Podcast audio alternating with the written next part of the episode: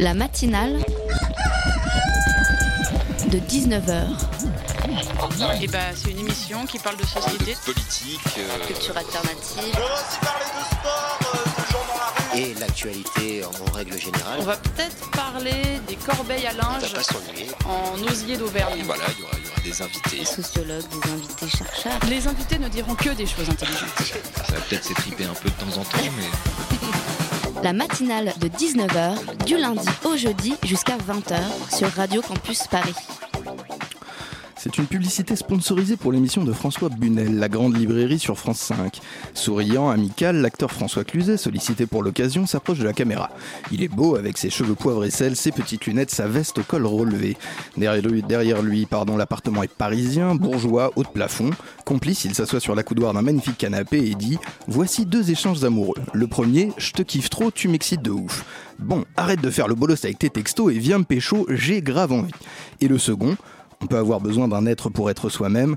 Moi, j'ai besoin de toi pour être plus que moi-même. Je suis bouillante, au-dedans et au-dehors. Tout brûle, âme, corps, dessus, dessous, cœur, chair. » François Cluzet marque un temps de pause et dit « Alors, vous êtes capable de reconnaître l'échange entre mon neveu de dix-neuf ans et sa petite copine et la relation épistolaire entre Albert Camus et Maria Casarès ?»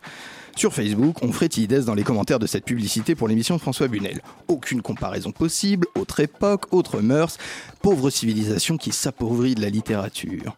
Mais qui, bon sang, qui a validé cette stupidité crasse, suffisante, arrogante ? Combien de fois encore faudra-t-il que l'on écarte les adolescents de la littérature à grand renfort de « ça n'est pas pour vous, c'est un autre monde ».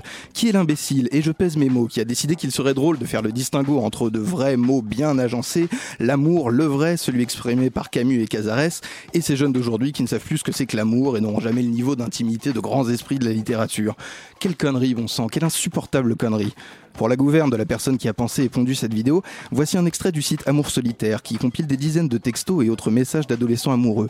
Je cite « Je me souviens de la couleur de tes yeux dans le soleil de dix-huit heures, la première fois que l'on s'est vu sur les quais. Je pense qu'ils sont aussi beaux que ceux de ta mère, même si je ne les ai jamais vus. Cette rencontre était simplement belle et les choses belles simplement sont rares dans ma vie. Je ne te reproche rien, je me reproche tout. » Ce message n'attend rien en retour, je pense que c'est simplement pour me rappeler d'arrêter de faire de la lâcheté mon mot d'ordre, d'arrêter de laisser les mots pourrir au milieu de ma gorge parce que je n'ose pas les dire. J'aurais peut-être dû me risquer à m'attacher à toi.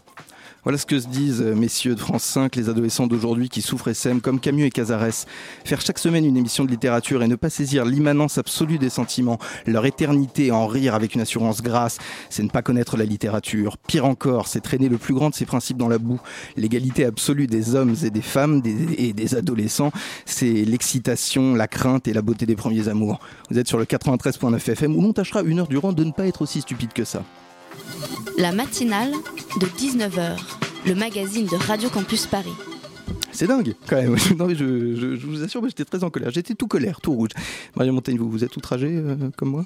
Outré, je suis oui. totalement outré. Bah, merci, j'ai le numéro de Bunel. J'écris moins bien que cet adolescent, sérieusement. J'ai le numéro de Bunel, on l'appelle si vous voulez, on lui dit hein, directement. Marion Montaigne, autrice, dessinatrice, est avec nous pour la première partie de cette matinale. Donc je suis sur le point de vous décliner le menu. Sa bande dessinée dans la combi de Thomas Pesquet euh, est un succès mérité. On s'y poile allègrement, je, je ne vous le cache pas, je vous l'ai dit en début d'émission. Marion Montaigne a suivi donc, Thomas Pesquet durant sa longue formation d'astronaute jusqu'au décollage de la navette qui l'a emmené sur la Station Spatiale Internationale où il a, si on en croit les réseaux sociaux, passé six mois à poster des photos de trucs mignons sur Instagram, entre autres. Marion Montaigne est avec nous naturellement pour discuter de tout ce qu'il y a entre autres. Et puis en deuxième partie d'émission, Ulysse Baratin, programmateur du Théâtre de la Reine Blanche, et les deux comédiens Margot Van Hove et Maïel Elajaoui viendront nous parler de leur pièce Vendredi treize à l'affiche jusqu'au vingt-cinq février. Sans oublier, mais comment pourrait-on, le facétieux Hugo Crépin-Leblond à dix-neuf heures trente-quatre et l'ineffable Pitoum en fin d'émission pour deux chroniques qui parleront de la vie, de la mort et de ce qui gigote entre les deux. Vous écoutez la matinale de dix-neuf heures, toute voile dehors sur le quatre-vingt-treize virgule neuf F M. Hey yo prof, j'aimerais trop devenir astronaute. Ce sont des mecs super et toutes les femmes les adorent, hein, non ? On s'imagine souvent les astronautes comme des hommes infaillibles. Il est cinq heures zéro zéro. Hé hé !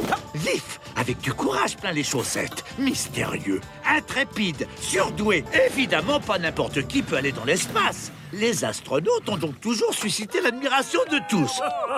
Arrêtez, je me suis juste pris vingt G, oh c'est rien. Enfin de tous, sauf des psys. Je suis trop cool. Ce type a un égo gros comme Uranus. Les psys craignaient que les astronautes perdent la tête une fois en orbite. Waouh! En voyant pour la première fois la Terre d'aussi loin. Ce phénomène a d'ailleurs un nom. le breakaway effect. Et il se manifeste, soit par une totale euphorie... Oh là là, oh, c'est trop beau! Soit par une angoisse très forte. Ok, buddy. Vas-y, raconte-nous ce que tu vois. Euh, je, je vois... Euh, je vois du pipi. Je me suis pissé dessus. Euh, ok, buddy. Mais là, il y a une classe de C M deux qui est venue te poser des questions, alors... Euh... Vulgarisation et démystification, un extrait de euh, la série proposée par Arte, écrite et euh, imaginée par vous, euh, adaptée euh, de votre blog Marion Montaigne, Tu mourras moins bête, euh, le nom de la série, hein, pas l'auditeur, comme ça ce serait, ce serait très très très mal poli. cent quatre-vingt-seize jours coincés dans cette bien belle boîte en ferraille qu'est la Station Spatiale Internationale, à la base simple pilote de ligne, Thomas Pesquet a été choisi parmi plus de huit mille profils pour devenir le nouveau visage de l'aéronautique nationale, avec son cortège de fans en délire, ses multiples rencontres avec une flopée de présidents, mais aussi aussi des heures et des heures de tests, des bachotages, d'examens médicaux, tout ça pour un Graal, son Graal, partir là-haut. Et pendant tout ce temps, ou presque, l'autrice et dessinatrice Marion Montaigne jetait des regards furtifs par-dessus son épaule tout en prenant, on l'imagine, un maximum de notes. Marion Montaigne, bonsoir, bienvenue à la table de, de cette matinale. Merci. À ma droite, vous l'aurez reconnu probablement, Flor Catala de la rédaction de, de Radio Campus Paris. Elle a lu votre livre, j'ai lu votre livre, moi aussi d'ailleurs, dans la combi de Thomas Pesquet, c'est le titre, c'est chez Dargo et ça coûte une vingtaine d'euros, c'est très très bien. Et j'insiste sur le, sur le très très. Euh, Marion Montaigne, j'aimerais pour commencer que vous nous parliez de votre première rencontre avec Thomas Pesquet qui avait, si je ne m'abuse, lâché, un, lâché son com, comme disent les jeunes des quartiers dangereux, sur votre, sur votre blog. Oui, parce qu'en fait, euh, l'extrait que, que vous avez passé euh, je, est tiré du, d'un post euh, du blog euh, qui, que j'avais fait euh, début de, deux mille quinze et il avait euh, en effet laissé un commentaire que je n'avais absolument pas vu, que j'ai laissé traîner, je ne sais pas, huit mois. Et, euh, et quand euh, je l'ai enfin euh, remarqué, je me suis dit, ben, c'était en deux mille quinze, donc c'était euh, plus d'un an avant son décollage. Je me suis dit, ben, euh, peut-être, que, peut-être qu'il y a moyen de faire quelque chose, s'il si, si, si aime la B D, et cetera. Donc, euh, j'ai, on a réussi à prendre contact. Et, euh, et en fait, euh, je l'ai rencontré fin euh, deux mille quinze. Et euh, ouais, c'était, c'était cool parce qu'en fait, euh, moi, je m'attendais à un profil un peu ingénieur, sévère, un peu militaire même. Mmh. Mais pas du tout. Euh, il, il a pas mal d'humour, donc euh, on a pu... Euh, On a pu partir là-dessus. Et en plus, il y a plein de trucs à raconter, mais c'est hallucinant. Enfin, c'est qu'un millième de ce qu'ils vivent. Ouais, j'imagine bien. Flor Catala. Et du coup, de la rencontre avec Thomas Pesquet, comment le, le projet est né et a évolué ? Alors en fait, euh, au tout début, moi, je ne lui ai pas tout de suite demandé est-ce que je peux faire euh, une B D, parce que moi, dans ma tête, je me suis dit, ok, le mec, il, il doit avoir un entraînement de malade, il doit être ouais. jamais là, ça doit être... Plus le temps de euh, ouais. ministre.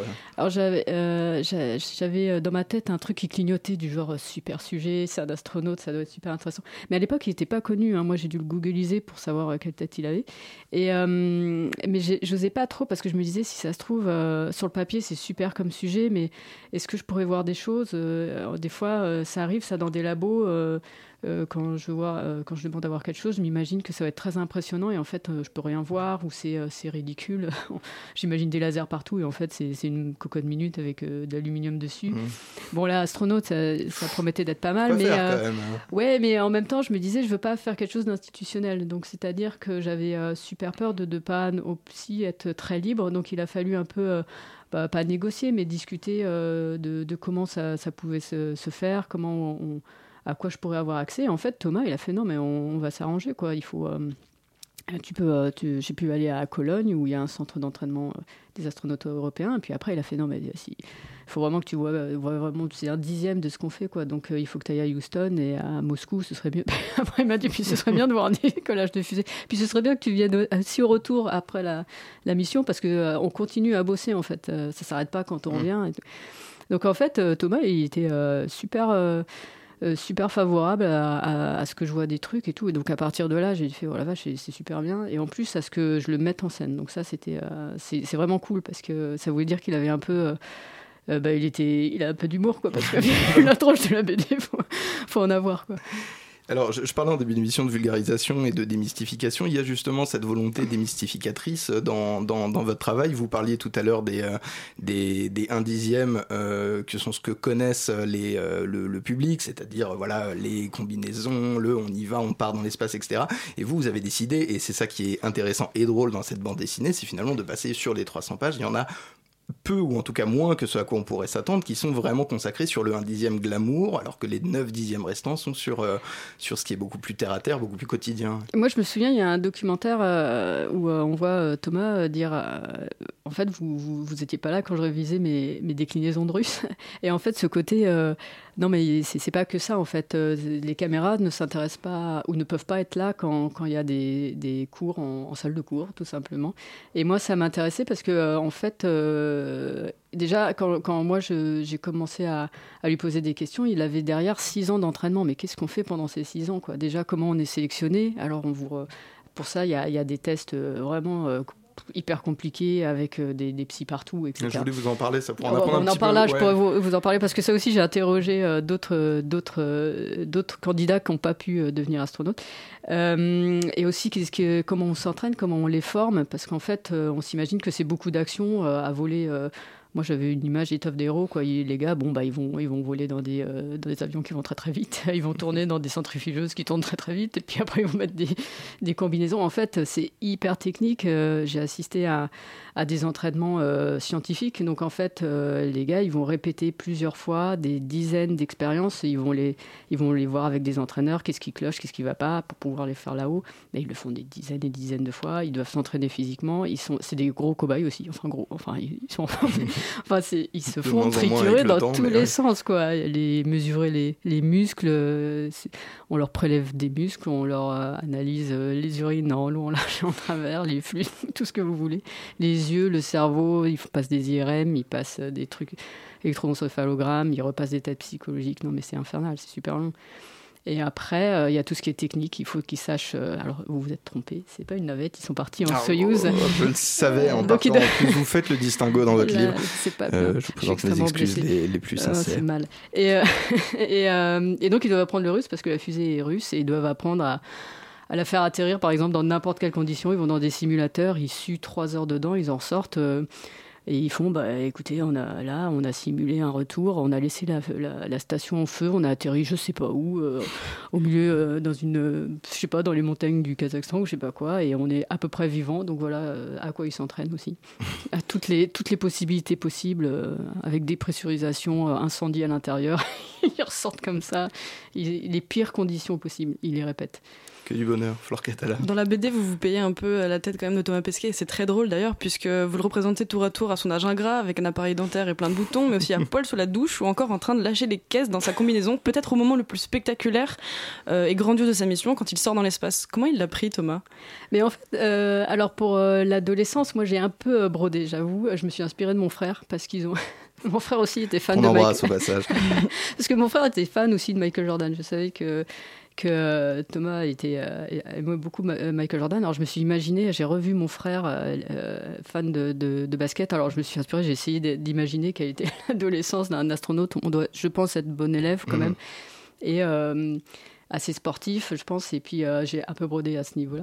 Après, euh, pour, euh, c'est drôle parce que moi, à un moment, euh, bah, c'est ce que m'a raconté euh, Thomas de sa sortie extravéhiculaire. Moi, je m'attendais à ce qu'il me dise « Oh mon Dieu, j'ai, j'ai vu la Terre, j'ai pleuré. » Et tout, il m'a dit « La vache, il faut vraiment avoir le... » Euh, le, le petit-déj bien accroché, quoi, parce qu'au bout de six heures, c'est, c'est rude. Donc, euh, apparemment, c'est un truc qu'on lui avait pas dit, euh, on l'avait pas prévenu, et ça, il, ça, ouais, secret, ça, ça a l'air super. Euh, c'est secret que, ce, que ne se divulguent pas les astronautes euh, entre eux avant la première sortie. Euh. Oui, bah apparemment, bon, bah c'est pas, c'est pas le truc le, auquel ils pensent le plus. Je pense qu'ils ont d'autres choses à, à, à penser, mais lui, c'est, c'est ce qui.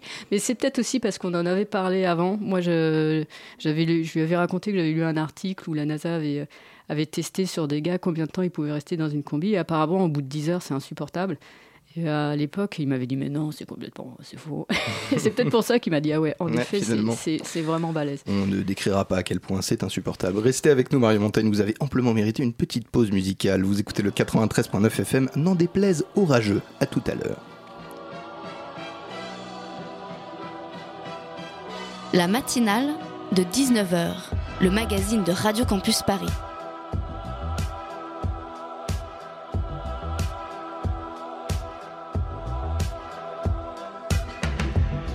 Come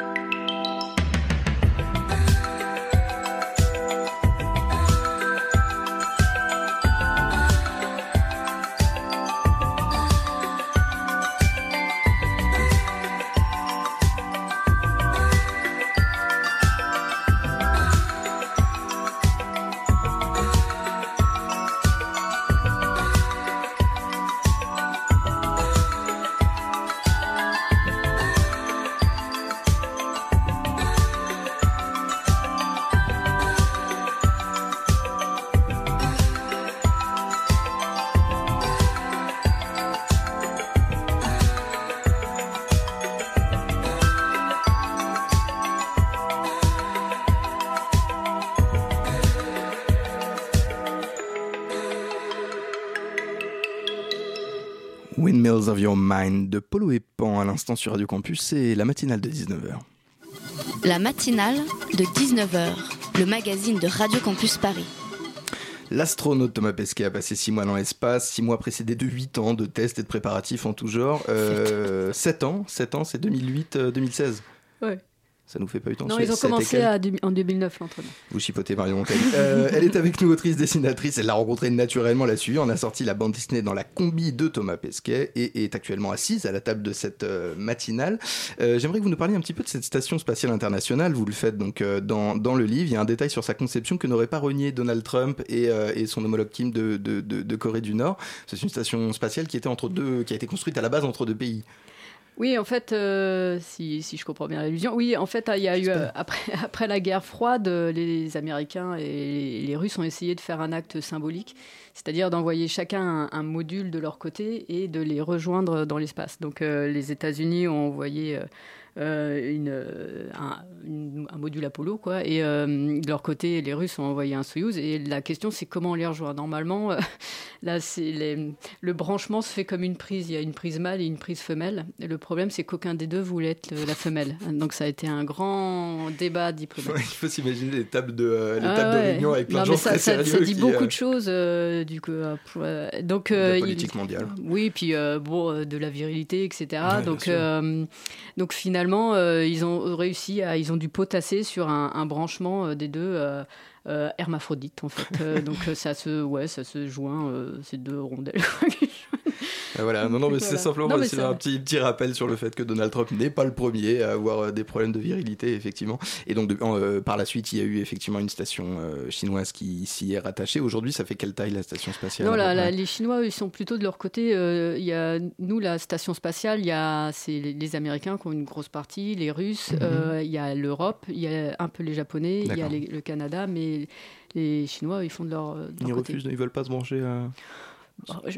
Soyez sport, les gars, quoi. A, tout a, le monde a, est là. Attends, il y a, y a, y a une, un bout de station qui va tomber là, de, de la Chine, là, qui, qui, qui est en perdition. D'accord. Mais elle n'est pas très grosse, je pense que ça ne va non, pas bon, nous tomber pas dessus. Non, non, ça va brûler, ça va faire des toiles filantes. Merveilleux, merveilleux. Flor Catala. Euh, l'espace, vous en parliez déjà dans d'autres de vos albums, je pense notamment au Prof Moustache, euh, qui est votre personnage récurrent, qui en parle pas mal. C'est un thème qui vous est cher? euh, Moi, j'aime bien... Les... Enfin, moi, ça me...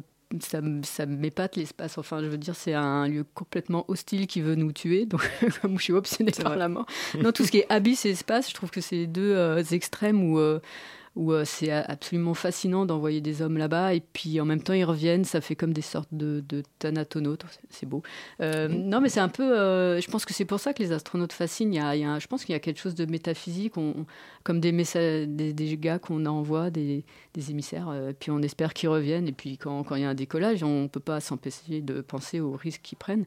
Donc il y a un truc é- é- extrêmement étrange dans, finalement dans leur mission. Et puis eux, ils peuvent voir la Terre du dessus. Je pense que psychologiquement, c'est pas c'est pas anodin pour eux non plus. Donc euh, je crois que c'est tous ces aspects un peu euh, extraordinaires qui, qui nous dépassent, qui, qui fait qu'on, qu'on admire les, les astronautes en fait finalement. En tant que dessinatrice, comment est-ce que, et en tant qu'autrice à, à plus forte raison, euh, est-ce que ça a été difficile pour vous justement de réussir à rendre ce... Parce qu'il y a effectivement, le, le, et c'est très prégnant, le côté humoristique de tout ça, mais j'ai l'impression en tout cas qu'il y a autre chose que vous voulez faire passer, qui est voilà, cette espèce de, de, de, de, de sens de l'infini, de dernière barrière à franchir. Et ça, quand on vient de faire deux cents pages de, euh, de dessins où on est effectivement sur de la rationalisation scientifique, détournée sur de l'anecdote, comment est-ce qu'on peut...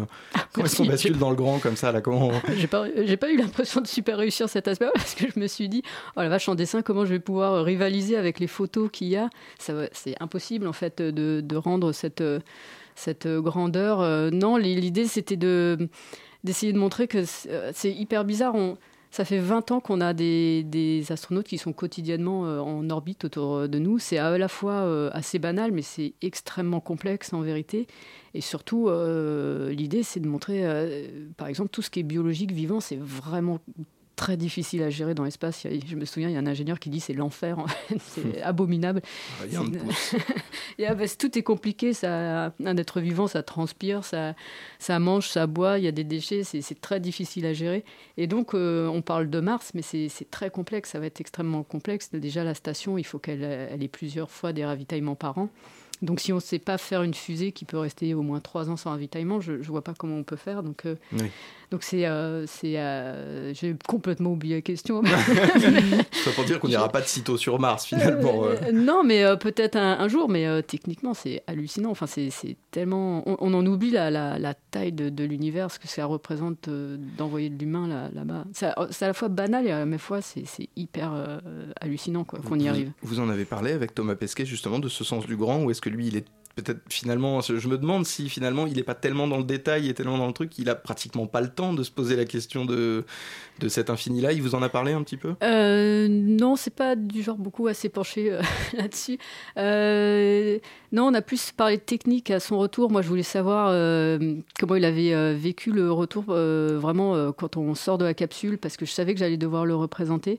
Après, je pense que je l'ai vu trop tôt. Euh, c'était euh, deux semaines après son atterrissage. Et je pense que c'est, euh, euh, c'était un peu trop tôt peut-être pour le, pour le recul vis-à-vis de, de tout mmh. ça. Enfin, j'avais tellement de choses à, à demander pour, pour le retour. Est-ce qu'on... Parce que je trouve que c'est le moment où on est le plus mal dans sa vie, mmh. qu'il y a quatorze mille personnes qui vous regardent par Internet, plus le président. Je veux dire, n'importe quelle personne qui a la cuite monumentale de sa vie, il n'a pas envie d'avoir autant de caméras oui, sur lui. Oui, parce que quand il, euh, il, ah, il sont, est très mal... Euh, bah, ils ne sont vraiment pas bien. C'est vraiment le moment où ils ne sont, ils sont pas super. Euh, même après, euh, s'ils sont encore euh, palichons, euh, beaucoup, euh, beaucoup de temps après. Donc, euh, j'ai encore oublié la question. Je laisse la parole à Flor Catala. Non, cet aspect-là, je, c'est vrai si que... Si vous, vous m'y aviez répondu, ouais, vous oui, disiez oui. qu'il n'y avait peut-être pas le sens. Non, mais de... je pense que c'est aussi un peu personnel aussi. C'est pas évident euh, sûr, de ouais. digérer ça, je trouve. Après, plus tard. Je pense qu'ils en parlent mieux plus tard, en fait. Il faudrait lui en demander. Je trouve qu'on reste quand même assez frappé par, par la clarté de certaines explications que vous fournissez dans la, dans la B D, hein, sur des mmh. phénomènes de physique ou d'astrophysique euh, qui sont quand même un petit peu chauds parfois. Euh, c'est quoi votre, votre recette pour bien vulgariser la science ? Euh, je me prends la tête pendant oh, des semaines, heures. Je fais chier tout mon atelier. non, mais c'est, euh, non, mais c'est vrai, je me de, je, j'essaye euh, déjà de comprendre moi-même. Ensuite, euh, trouver des images de, de la vie quotidienne, parce que finalement, c'est, c'est ça qui est passionnant, c'est que par exemple, les, les G, quand, quand ils disent dans l'extrait qu'ils se prend vingt G, nous, on se prend constamment un G, mais on ne s'en rend pas compte. Mais on en fait des fois l'expérience quand on... Quand on va dans, dans un manège, et cetera, c'est, et c'est assez fascinant parce que eux, c'est encore plus fort et, euh, et on peut le comprendre en fait. Euh, mais c'est vrai que ça, ça, c'est super dur, c'est ce qui me prend le plus la tête d'expliquer. Mais je pense que c'est ce qui... Mais comme je trouve ça quand même super euh, passionnant mmh, et que mmh. je suis assez têtue, je me dis c'est pas parce que c'est... Euh, c'est, c'est pas parce que c'est... c'est, c'est C'est, c'est, c'est difficile à expliquer, tant pis on va trouver un moyen, mais il faut que ce serait trop frustrant que juste parce que euh, euh, voilà, moi je pense que tout est explicable, c'est juste qu'il faut trouver le truc, mais c'est, je trouve ça dégueulasse que la population n'ait pas accès à plein de connaissances juste parce qu'on a c'est, c'est difficile à expliquer. Mais... mais c'est là que l'humour intervient finalement, enfin, c'est à ce moment-là qu'il faut l'utiliser à bon escient pour essayer d'en faire quelque chose de, de compréhensible d'abord par le rire en fait, qui amène peut-être le, le déclic. Oui, bah, le, le rire ça permet de... oui Ouais, de, de, de faire, créer une familiarité, en fait, euh, de dire c'est, ça, ça, tu, tu, c'est pas si compliqué que ça. c'est, puis c'est, uh, c'est, c'est pour se, le fa- se, le, se l'approprier aussi, parce que si on l'applique au quotidien, c'est, c'est assez... Euh, c'est, je pense que... Euh, non, mais on le sait, chez les chiens et les chevaux, s'ils s'amusent, ils, ils enregistrent mieux ce mmh. qu'ils apprennent. Si, si vous avez peur, vous, vous, vous enregistrez rien. Je pense qu'en en rigolant, euh, vous, vous intégrez plein de choses et ça, ça fait moins peur. Et après, vous avez envie d'en apprendre plus. Donc, c'est, euh, c'est juste euh, prendre plaisir à apprendre, en fait. Là, pour revenir un tout petit peu à Thomas Pesquet, la vie au quotidien dans, dans l'espace, justement là vous faites un c'est petit mais acte de vulgarisation en comparant ça à tout bêtement être bloqué pendant sept jours sur sept avec vos collègues de bureau euh, sans aucune possibilité de, de, de, de, d'échappatoire. Comment est-ce que ça, euh, ça révèle quelque chose sur les spationautes, sur le fait que malgré tout et malgré leur super, leur super pouvoir, ils ne seront jamais que des êtres humains qui réagiront de la même manière que n'importe qui finalement ? Ouais, en, en fait, y a un, je me souviens d'un entraîneur d'astronomie qui me disait tu te rends compte c'est comme si euh, je t'enfermais là et euh, niveau euh, euh, intimité tu, si tu veux te changer tu, tu passes derrière le paperboard et t'as encore tes cinq autres collègues qui sont derrière et en fait il essayait de m'expliquer les, euh, les profils psychologiques pourquoi il passait mmh. beaucoup de tests psychologiques parce qu'il faut des gens à la fois assez sûrs d'eux parce qu'ils vont pas craquer euh, s'il si y a un problème il faut pas qu'ils chialent et qu'ils, et qu'ils appuient n'importe partout comme quand nous on doit réparer notre ordinateur euh, mmh. bon. Et euh, en même temps, il faut qu'ils soient assez euh, sociaux pour être euh, enfermés en lieu clos. On n'a pas ouvert la fenêtre depuis vingt ans. Euh, euh, avec une proximité assez importante, euh, avec des gens qu'ils n'ont pas choisis, qui ne sont pas de la même nationalité. Donc, euh, euh, ça, ça en dit long aussi sur, sur leur mental. Il faut un mental euh, assez différent de celui des, des, des tout débuts euh, euh, de la conquête spatiale, où eux, ils étaient tout seuls. Euh, là, ils tournaient deux fois autour de la Terre, puis ils rentraient. Ça durait une heure, ou je, je, pas, pas six mois, quoi. Donc... Euh, ça en dit long aussi sur, ouais, sur leur euh, mental qui, qui, qui, qui est un peu différent. Enfin, ils ont toujours une étoffe, mais je trouve qu'elle est un peu euh, plus sociable. Ou, euh, peut-être, il y en a peut-être qui ne sont, qui sont pas sociaux, mais hein, ils restent dans leur coin. Je sais il y a pas. Un besoin de sociabilité. Ouais, bah, je pense que les, les psys savent très bien, enfin, font super gaffe à, à choisir des, des profils euh, qui ne vont pas craquer au bout de deux jours parce qu'ils ne peuvent pas sortir, quoi. Ou qui ne vont pas tout casser. Vous avez été en contact avec Thomas Pesquet alors qu'il était à bord de l'I S S ? Alors, je pouvais écrire des mails euh, et euh, j'ai eu un coup de fil euh, un dimanche, euh, ce qui est assez hallucinant parce que mmh. euh, c'est super, euh, le, le son est nickel. Hein, ça. Bah, vous avez un numéro de téléphone, vous... oui. De toute façon, il, je savais qu'il allait appeler, mais je ne sais pas à quelle heure. Mais de toute façon, vous avez en effet un, un, un coup de fil un peu bizarre qui vient de, du Texas, donc euh, de Houston. Donc euh, là, c'est un peu bizarre, c'est... parce qu'en plus, le son est, est absolument parfait, ça passe par ouais. une adresse I P. Et euh, là, vous... ouais, je crois que j'ai bafouillé des trucs cons, parce que finalement, j'étais assez impressionnée, en fait. J'arrivais pas, non, mais c'est hallucinant, en fait, il est sur Terre. Et... une dernière question, mademoiselle, j'aurais aimé vous garder encore trente-cinq minutes, mais ah, comme d'habitude, on est, on est bloqué par le temps. Simplement, il y a des projets à venir pour vous, là où vous faites comme Thomas Pesquet, après les six mois, vous prenez deux semaines tranquilles, euh, vous êtes déjà en train de travailler sur autre chose ? euh, Non, là, euh, là, on va voir euh, Angoulême, là, qui arrive. après, après euh, je vais essayer de ne pas revenir avec une coqueluche comme l'autre fois, et après... après manque d'hygiène à Angoulême, terrible. Non, on attrape froid. Euh, non, je ne sais pas trop. Euh, je pense que, euh, quitte à partir sur quelque chose qui, si ça doit me durer deux ans comme celui-là, autant choisir bien son sujet, quoi. Je prends du temps à choisir les sujets. Faut, Mais faut ça, la vaut, ça vaut clairement le coup. Merci à vous, Marion Montaigne. Vous étiez Merci. Au micro de la matinale de dix-neuf heures. Je le rappelle, la bande dessinée Dans la combi de Thomas Pesquet est éditée chez Dargo. Elle coûte une vingtaine d'euros à peine, vingt euros pour voyager dans l'espace. Alors que c'est à peu près le, le, le coût d'un Paris-Juvisy dans un Uber. Vous avez de la chance.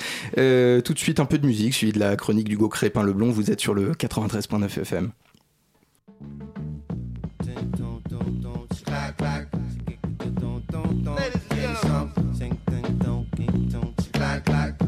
So good to be here with y'all. No moment like now. So now only always.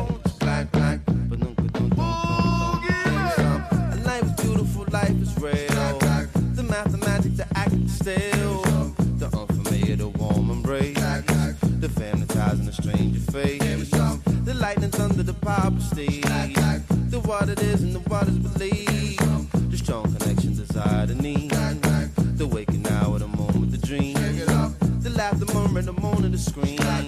The voice of reason somewhere in between. The one and all, the me and the we. The I and I, the thou and the thee. A man, a design, a child of the street. The daily chore, the impossible feat. Drum the chords, phenomenal beats. Easy to touch and the harder to reach. The sweetest fruit at the top of the tree.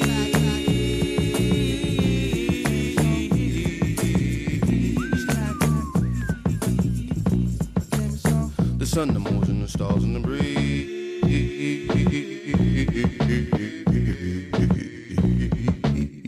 I, I'm coming to it.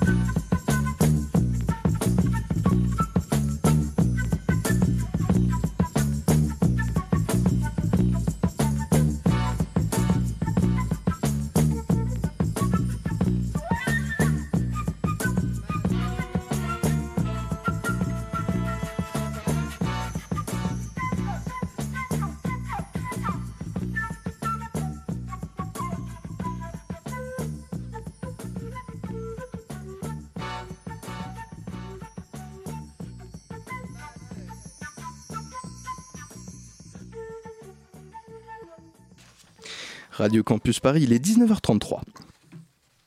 Cari colleghe, cari colleghi, cari membri dell'Assemblea della Gioventù, cari compatriotti, sous principio d'anno vi prego a tutti. Alors, ce que vous venez d'entendre, c'est un tout début de l'extrait d'un discours inaugural, celui de Jean Talamoni, président de la toute nouvelle Assemblée territoriale corse depuis le deux janvier dernier. Monsieur Talamoni, il est issu de la liste P A Corsica, qui est une union de partis indépendantistes et autonomistes locaux. Il a choisi de prononcer une partie de son discours en Corse, car l'officialité de la langue corse est l'une des revendications historiques du courant autonomiste de l'île, car rendre la Corse euh, officielle, la, rendre la Corse, la langue corse officielle, excusez-moi, mmh. c'est l'une des revendications historiques, et ça n'a pas raté ici sur le continent. Eh bien, ça a à nouveau provoqué un énorme, un énorme tollé. Ugolin Crépin-Leblond au, au micro. Expliquez-nous, euh, Ugolin, qu'est-ce qui se passe avec le Corse ? Et est-ce que vous faites cette chronique parce que je suis corse ? euh, Non, absolument pas. Je ne savais pas. En revanche, euh, de quoi on parle, puisque vous êtes corse, visiblement. Euh, on va vous dire, euh, je vais vous expliquer un peu ce que c'est que la langue corse. Donc, la langue corse, c'est une langue romane qui appartient à la sphère italo-romane, euh, donc c'est apparenté au toscan. Et un petit retour en arrière, la Corse, c'est un petit caillou en milieu de la Méditerranée qui a été successivement contrôlé au cours des siècles par euh, les Maures, Pise, Aragon, Gênes, et puis la France depuis dix-sept cent soixante-huit. Économiquement, ça vaut pas un clou. Mmh, en revanche, en termes stratégiques, c'est un super atout pour les États puissants qui veulent contrôler la Méditerranée. Et la Corse n'a existé en tant que nation que pendant treize ans, juste avant la conquête française. Et donc à partir du moment où la Corse appartient à la France, on y parle de français ? En fait, pas du tout. Au départ, les occupants se concentraient surtout sur les citadelles portuaires à l'intérieur de l'île, a globalement toujours été laissée à son propre sort, et la langue corse a pu vivre librement sa vie. C'est seulement en dix-huit cent cinquante-huit que l'État impose le français comme seule langue pour les affaires officielles en Corse. À partir de, dix-sept, de dix-huit cent quatre-vingt-six, la loi Ferry rend l'école obligatoire et les, l'enseignement y est exclusivement délivré en français académique. Alors ça, je veux bien vous le dire, et en une centaine d'années, l'État français détruit l'immense paysage linguistique français lui aussi. Absolument, et cette volonté d'uniformisation linguistique s'inscrit dans une grande politique qu'on appelle le jacobinisme. Il s'agit d'une doctrine politique née sous la Révolution française dont l'objectif est l'uniformisation et la centralisation du pouvoir à tous les échelons géographiques, administratifs.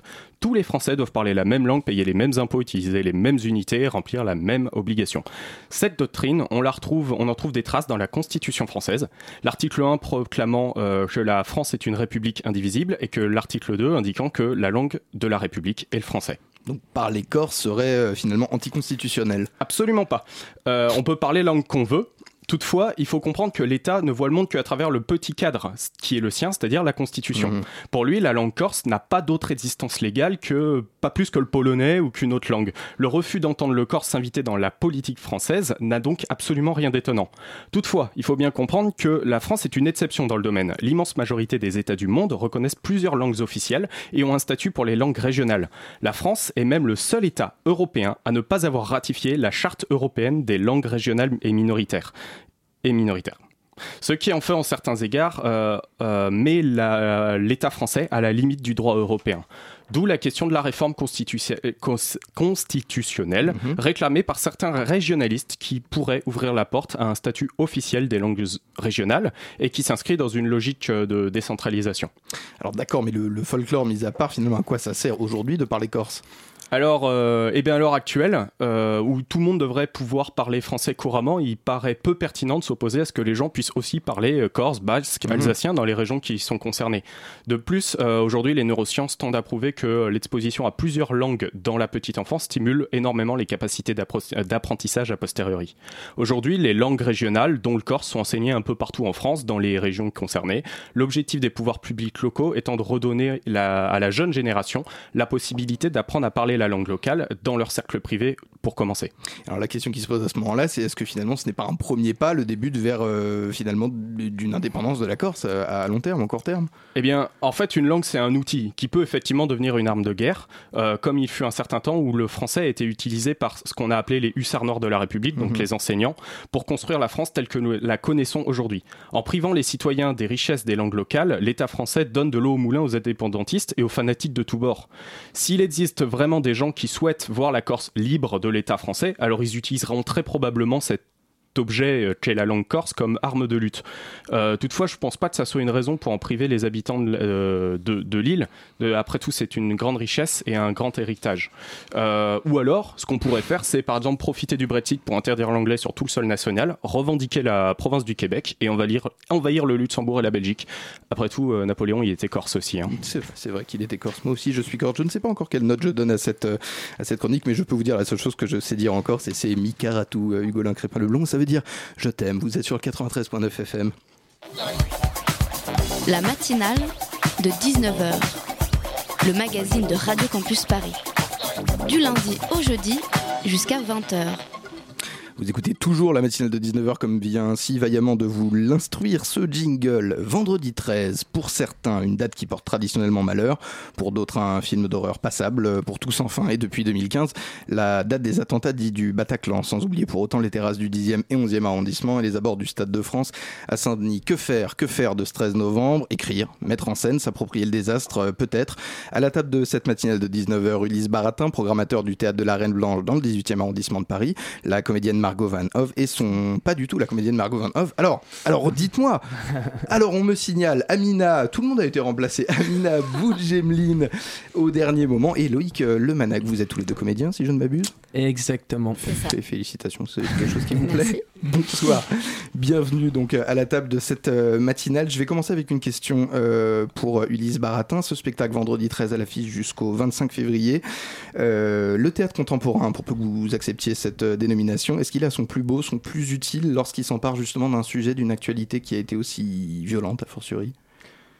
Bonsoir. Je ne sais pas si euh, le terme s'emparer de l'actualité, c'est exactement le, le meilleur en fait en, la, en l'occurrence. Si cette pièce elle a été écrite par Jean-Louis Bauer juste après, hein, donc les, les attentats, je crois que c'était euh, d'abord parce qu'il y avait une nécessité, euh, une nécessité interne chez Jean-Louis, euh, De, d'élaborer un discours et d'élaborer euh, une parole qui soit très précisément une autre parole que la parole euh, que, le, que le discours politique. Et donc en fait c'était, et officiel d'ailleurs aussi, et je crois que c'était une nécessité politique pour lui que justement d'avoir, enfin de, de, de, de donner à entendre autre chose qu'un, que des discours politiques. Je crois que c'est, c'est pas pareil en fait, ces deux choses-là. La nécessité politique chez lui, c'était euh, et c'est, enfin, c'est toujours avec cette pièce de donner une, en fait, de, de dire que la narration, que les personnages, que les formes esthétiques euh, devaient à un moment euh, peut-être reprendre le dessus et en tout cas donner un autre euh, éclairage et une autre euh, vision que ce qu'on entendait à la fois dans les médias et aussi euh, venant des instances euh, des partis euh, et de l'État. À mes côtés, Elodie Hervier de la rédaction de Radio Campus Paris. Vous avez vu la création de cette pièce vendredi treize. Oui. Vous avez des questions, bien sûr. J'ai Allez-y. Plein de questions. Euh, pour poursuivre euh, justement sur euh, ces pièces d'actualité, euh, il y en a de plus en plus. Quand on se prépare à devenir comédien ou qu'on envisage les, les rôles qu'on a envie de jouer en tant que comédien, est-ce qu'on pense euh, devoir porter un message, devoir parler d'actualité? C'est quelque chose euh, que vous prépariez? En commençant par euh, Amina, mmh, vous aviez l'air le plus embarrassée. Il bah, y a un répertoire qu'on prépare quand on est en école. Et puis, il euh, y a les actualités qui sont dans les journaux. Et tout à coup, un metteur en scène euh, vous, vous propose de jouer une fiction sur les actualités. Est-ce que vous l'abordez comme un autre rôle? Est-ce que ça vous fait plus envie? Euh, pour ma part, en tout cas, euh, ça me parlait.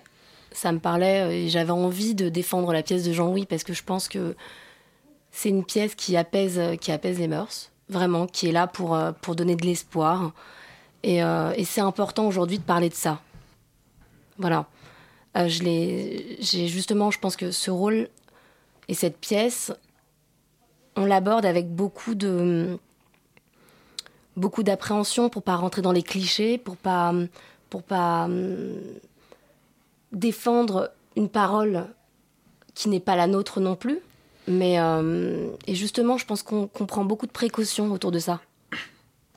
Oui, l'histoire euh, prend pas forcément énormément de précautions. Il y a beaucoup de sujets d'actualité. Euh, sans euh, arriver trop dans, dans l'histoire, bon, euh, tous les thèmes sont abordés. Et euh, est-ce que ça a été difficile, euh, par exemple, pour certaines répliques euh, qui euh, dépassent les qui dépasse euh, voilà, le politiquement correct. Est-ce que ça a été difficile de, de s'emparer de ce texte, en fait, d'arriver et de dire certains mots qui ne vous appartiennent pas ? Ouais. Donc après, bah, ça, re, ça rejoint un petit peu la première question que tu posais aussi. Euh... J'approfondis. Ouais, ouais. bah, à savoir que c'est vrai qu'à partir du moment où, euh, où c'est une pièce qui traite d'une actualité qui est récente, notre euh, point de vue et notre euh, euh, rentre forcément en compte, et donc euh, on joue des personnages qui ont notre âge et on a vécu ces événements, on a été touché par ces événements euh, également, donc euh, alors justement euh, c'est, on, c'est, on c'est, prend c'est, ou on écarte ah ben en fait euh, mais avec Jean-Louis c'était super justement pour ça, c'est que il y avait vraiment un dialogue qui pouvait qui a, qui a été instauré aussi pour euh, pouvoir euh, modifier le texte euh, ou quoi, enfin pour que ça corresponde aussi quand même à nous, comment comment on a reçu euh, l'événement.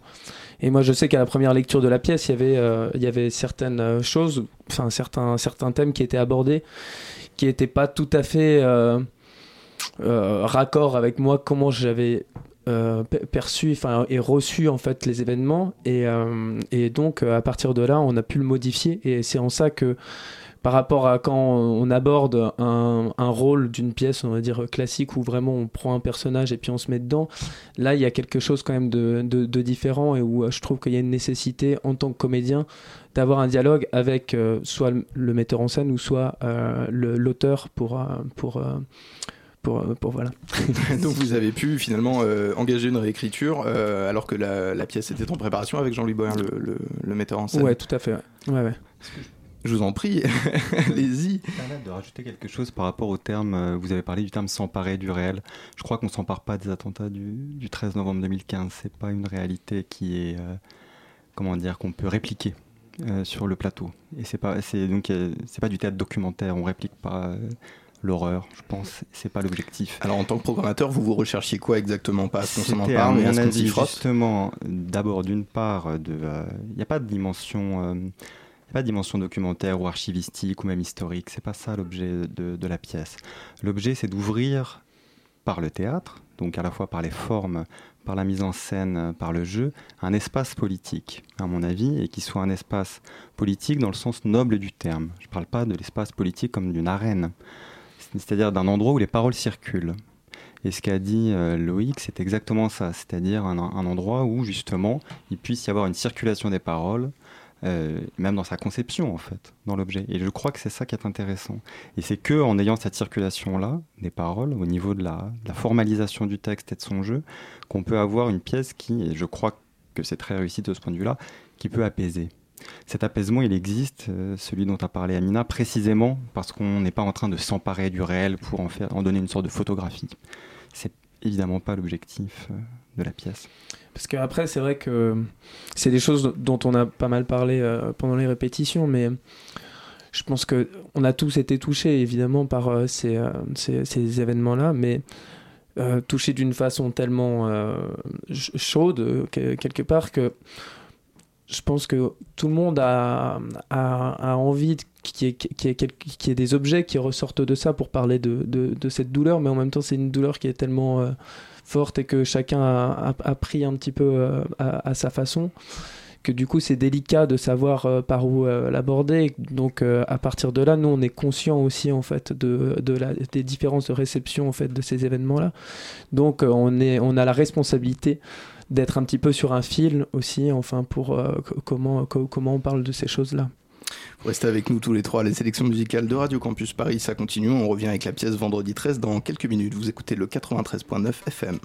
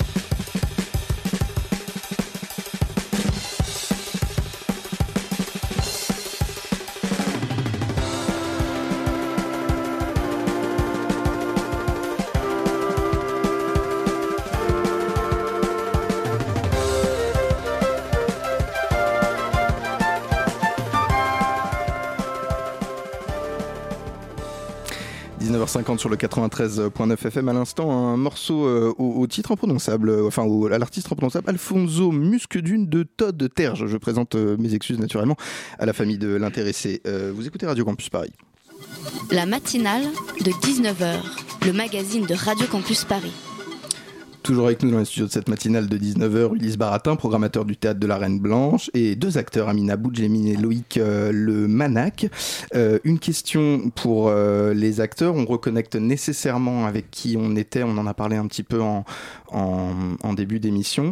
Euh, est-ce que Jean-Louis Bauer, le metteur en scène, vous a demandé euh, de vous éloigner peut-être le plus possible euh, de, euh, des émotions directes qu'on a ressenties sur le moment le, le treize novembre pour aller... En fait, à quel À quel moment est-ce qu'on sort de, la, de, de ce qu'on en connaît nous-mêmes pour entrer dans la création? Comment est-ce qu'on peut entrer vraiment dans la représentation et la création avec ce genre de, ce, ce genre de sujet? Loïc, vous me faisiez des mm-mm comme ça, ça veut dire que c'est vous qui allez répondre. Allez, c'est parti. Ben non, bon, après, une fois qu'on rentre de toute façon dans l'espace de répétition, le texte, il est, euh, enfin, il, il est ce qu'il est. Puis, enfin, je veux dire que dans les répétitions, on est euh, à réfléchir les choses de façon aussi assez technique. Euh, avant de après remettre euh, des émotions, donc euh, ça, enfin, et mais je dirais que c'est vrai que nous, euh, ce qu'on avait envie le plus possible, c'était de réussir à, à mettre euh, de, de la joie euh, qui vient du coup contraster avec euh, l'horreur un petit peu des événements. Donc en fait, c'était un, c'est, ça a été beaucoup ça en fait euh, notre travail en tant que comédien pendant les répétitions, de réussir à insuffler le plus de de joie et puis de légèreté en fait euh, euh, sur ce sujet qui est un sujet lourd. Elodie. Ce qui construit le spectacle, ce qui construit l'autre parole, c'est aussi euh, la poésie, la vitalité, la musique, on en a parlé un peu, la fiction surtout. Est-ce que vous pouvez nous, nous rappeler euh, un petit peu euh, le, le synopsis de la pièce sans trop en révéler ? Alors, on vous entend, Amina. Bah alors, on vous attend, Amina. Oui, c'est là, votre hein. moment. Euh, le synopsis de la pièce, en fait, c'est, euh, c'est quatre amis d'enfance qui, ont, qui, ont, qui sont issus de, de, de milieux totalement différents, en fait, euh, et qui sont, euh, qui sont vraiment inséparables. Les attentats leur sont tombés dessus. Du coup, euh, du coup ces événements ont été tellement lourds que euh, les réactions et la... des uns et des autres ont été, euh, ont été vraiment euh, totalement, euh, to- totalement étranges. Prise euh, d'une et, façon différente. Ouais, diff- tout le monde, les, ils les ont vécus totalement différemment. Et, euh, et ce personnage, euh, Leïla... Que qui, a été, qui a été euh, qui, qui assassinée est... pendant les attentats. Voilà. Si vous préférez, euh, elle revient un peu pour apaiser les mœurs et, euh, et vraiment donner beaucoup d'espoir. Elle est pleine de vie et c'est... Et je pense que c'est un peu ça le message qu'on a voulu faire passer dans cette pièce. Le, euh, le côté... Euh, la, c'est, c'est vraiment un message d'amour. Sortir oui, d'amitié du... aussi. Oui. D'amour, mais dans, dans, tout, dans tous les coup, sens. Euh, reconvoquer les souvenirs joyeux pour pas se noyer dans les souvenirs de douleur. Merci ouais. à vous, Loïc Manac'h. Quelle conclusion. Merci à vous trois. Je le rappelle, votre création, la pièce de théâtre Vendredi treize, c'est au Théâtre de la Reine Blanche jusqu'au vingt-cinq février dans le dix-huitième arrondissement. C'est pile entre Max Dormoy et La Chapelle. Et c'est en partenariat avec France Culture. S'il vous plaît, merci. Restez avec nous pendant quelques instants. Tout de suite, c'est l'heure de la chronique de Pitoum. Dieu seul sous toutes ses formes, c'est ce qui peut nous arriver. La matinale de dix-neuf heures, le magazine de Radio Campus Paris. Du lundi au jeudi jusqu'à vingt heures. Pitoum, je ne, je, je ne peux m'empêcher de remarquer que je n'ai pas de lancement comme chaque semaine. Mais pourquoi faire, François ? Ce serait dommage. Pourquoi faire ? François ! Oui, François. On est beaucoup plus proches. François, moulure intemporelle dans nos écoutilles, arabesque vocale sur la glace de nos tympans, tu es le Philippe Candeloro de cette matinale. Auditrice, auditrice, tu t'habilles comme tu veux, mon vice. Nous sommes vivants et Suzanne Citron est morte. Ce qui n'augure rien de bon car quand la vie te prend des citrons, c'est trop tard pour faire de la citronnade. Bonjour. Si tu ne sais pas qui est Suzanne Citron, je ne peux que t'encourager à lire ce qu'elle a écrit, auditrice. Hein, dans l'idéal, tu te plongeras dans son bouquin Le Mythe, le mythe national, sorti en quatre-vingt-sept, une excellente année, et d'une actualité glaçante, puisqu'elle y déconstruit minutieusement cette histoire française, base de la culture commune et de l'identité nationale, n'est-ce pas ? Mais lire des bouquins, c'est long et chiant, on le sait, donc contente-toi, si tu peux, de trouver un article ou une interview de la dame, et ça sera déjà un bel hommage pour celle qui avait prédit qu'un type dans le genre de Fillon viendrait proposer qu'on réécrive les programmes pour glorifier les mythes aussi fondateurs que factices de la nation française. Mais ne sombrons pas dans des atermoiements sans fin, surtout des si tristes, quand le monde est une surprise partie géante et infinie, faite de bisounours, d'arc-en-ciel, de licornes et de cotillons. Plouf plouf. Quand le monde est une fist party géante faite d'exploitation, de domination, d'explosions de sphincters douloureuses et de cotillons en forme de doigts d'honneur. Oxfam est une O N G qui fait plein de trucs pour tenter de sauver le monde, notamment sortir chaque année avant le forum de Davos, euh, qui est un peu le forum dix-huit vingt-cinq du monde. Hein. Une bande de mâles blancs viennent débattre des problèmes graves comme la pauvreté, les conflits internationaux, les problèmes environnementaux, sans se rendre compte que eh le oui. problème, en fait, c'est surtout eux. Sort, euh, donc Oxfam sort chaque année, disais-je, un rapport sur l'évo- l'évolution des inégalités dans le monde. Or, Bah Davos, ça commence demain, donc le rapport est sorti aujourd'hui et nous raconte l'histoire du monde contemporain. Spoiler alerte, à la fin tout le monde meurt, mais les pauvres plus vite quand même. Que dit ce rapport ? Bah rien de nouveau. Non, franchement, c'est comme toutes les suites, c'est la même chose en pire. C'est presque chiant de voir à quel point c'est pareil. Et en même temps, de plus en plus accablant. Hein. Chiant parce que ça a beau être de plus en plus terrible, on s'en tape toujours autant. Juste pour rigoler, on va quand même citer les chiffres du rapport. En deux mille dix-sept, la fortune des milliardaires s'est accrue de sept cent vingt et un milliards de dollars. quatre-vingt-deux pour cent de la croissance mondiale créée l'an dernier a profité aux un pour cent des plus riches. Mmh. Le nombre de milliardaires a connu sa plus forte hausse de l'histoire. Un milliardaire mmh. nouveau apparaît tous les deux jours. Ils sont désormais deux mille quarante-trois ouais. dans le monde. Donc, c'est toujours pas moi. Hein. Oui, dont le... oui. Non. Et dont neuf sur dix des hommes. Hein. Pourtant, t'es, t'es quand même dans la, la large majorité oui. qui... Bref, à, euh, donc deux mille quarante-trois pardon, a possédé des fortunes évaluées en milliards, voire en dizaines de milliards, et quarante-deux par- personnes détiennent à elles seules plus que la moitié de la population. Sympa. Donc, on se représente pas bien, dit comme ça, mais en gros, si on butait quarante-deux milliardaires, on aurait de quoi doubler le niveau de vie de trois virgule sept milliards de personnes les plus pauvres de la planète. Ah, on comprend mieux comme mais ça, oui, c'est fou, non, ouais, de quoi ah, faire le réfléchir terrorisme. Les plus pacifistes des oui. militants. Mais rien de tout ça n'est vraiment une surprise, hein. On assiste chaque année aux conséquences du virage néolibéral pris dans les années soixante-dix et que les gouvernements n'ont cessé de, de suivre depuis. Davos, c'est surtout ça, hein. C'est faire croire qu'on va régler les problèmes du monde sans surtout changer quoi que ce soit. On essaie de nous faire croire que la fortune des uns fait le bonheur des autres, que les inégalités ne sont pas dues à un problème de répartition, mais à cause des ruptures technologiques, hein, que seuls les plus talentueux ont su exploiter, que ceux qui sont en haut le méritent. Mais on oublie de dire qu'un tiers de la fortune des milliardaires provient des héritages. Ouais, non. Les riches sont de plus en plus riches et on les aide vachement pour ça. Mmh. Alors que de leur côté, la Banque mondiale, le F M I, l'O C D E, pourtant fer de lance de cette politique libérale ces trente dernières années, affirment désormais que le problème numéro un dans le monde, bah, c'est les inégalités. Hein. Et que fait Emmanuel ? Bah oui, Emmanuel. Bah, Macron, ouais. il voyage. Décidément, bah non, mais il fait même mieux, décidément plus accro à Versailles que le Roi Soleil, il, a, il y a réuni aujourd'hui même cent quarante P D G de multinationales pour leur vendre la France. Hein. Venez installer vos entreprises sans payer vos impôts comme Starbucks, venez exploiter de la main-d'œuvre pas chère comme Uber, venez vous aussi profiter des baisses des taxes, du laxisme vis-à-vis de l'évasion pardon, fiscale, venez ruisseler sur nous comme une chiasse de lendemain de cuite au champagne et au romanais. Faites la sourde oreille, Continue. Mais d'une manière ou d'une autre, à la fin, c'est nous qu'on va gagner. Eh ben, vous êtes de plus en plus de gauche, j'ai l'impression que c'est moi qui vous rends comme ça chaque semaine. Merci, euh, quel talent, euh, cher Pitoum. Si j'étais un obus anti-blindage, vous seriez ma grosse Bertha. Oh. Hélas, euh, je ne sais comment vous l'annoncer, euh, comme chaque semaine, c'est l'heure des adieux grandioses, euh, reniflards, plein de larmes et de regrets, qui saluaient ce soir pour leur courage face à l'adversité dans la préparation de cette matinale. Eh bien, tous nos patrons de gang et toutes les personnes autour de moi qui s'échinent à faire de cette émission ce qu'elle est. Tout de suite sur le quatre-vingt-treize virgule neuf F M, ce que la France a fait de plus beau ces dernières années dans la culture, mes confrères de Pièces Détachées prêtent à pourfendre les poncifs de la critique culturelle nationale. Qu'est-ce qu'on a euh, ce soir ?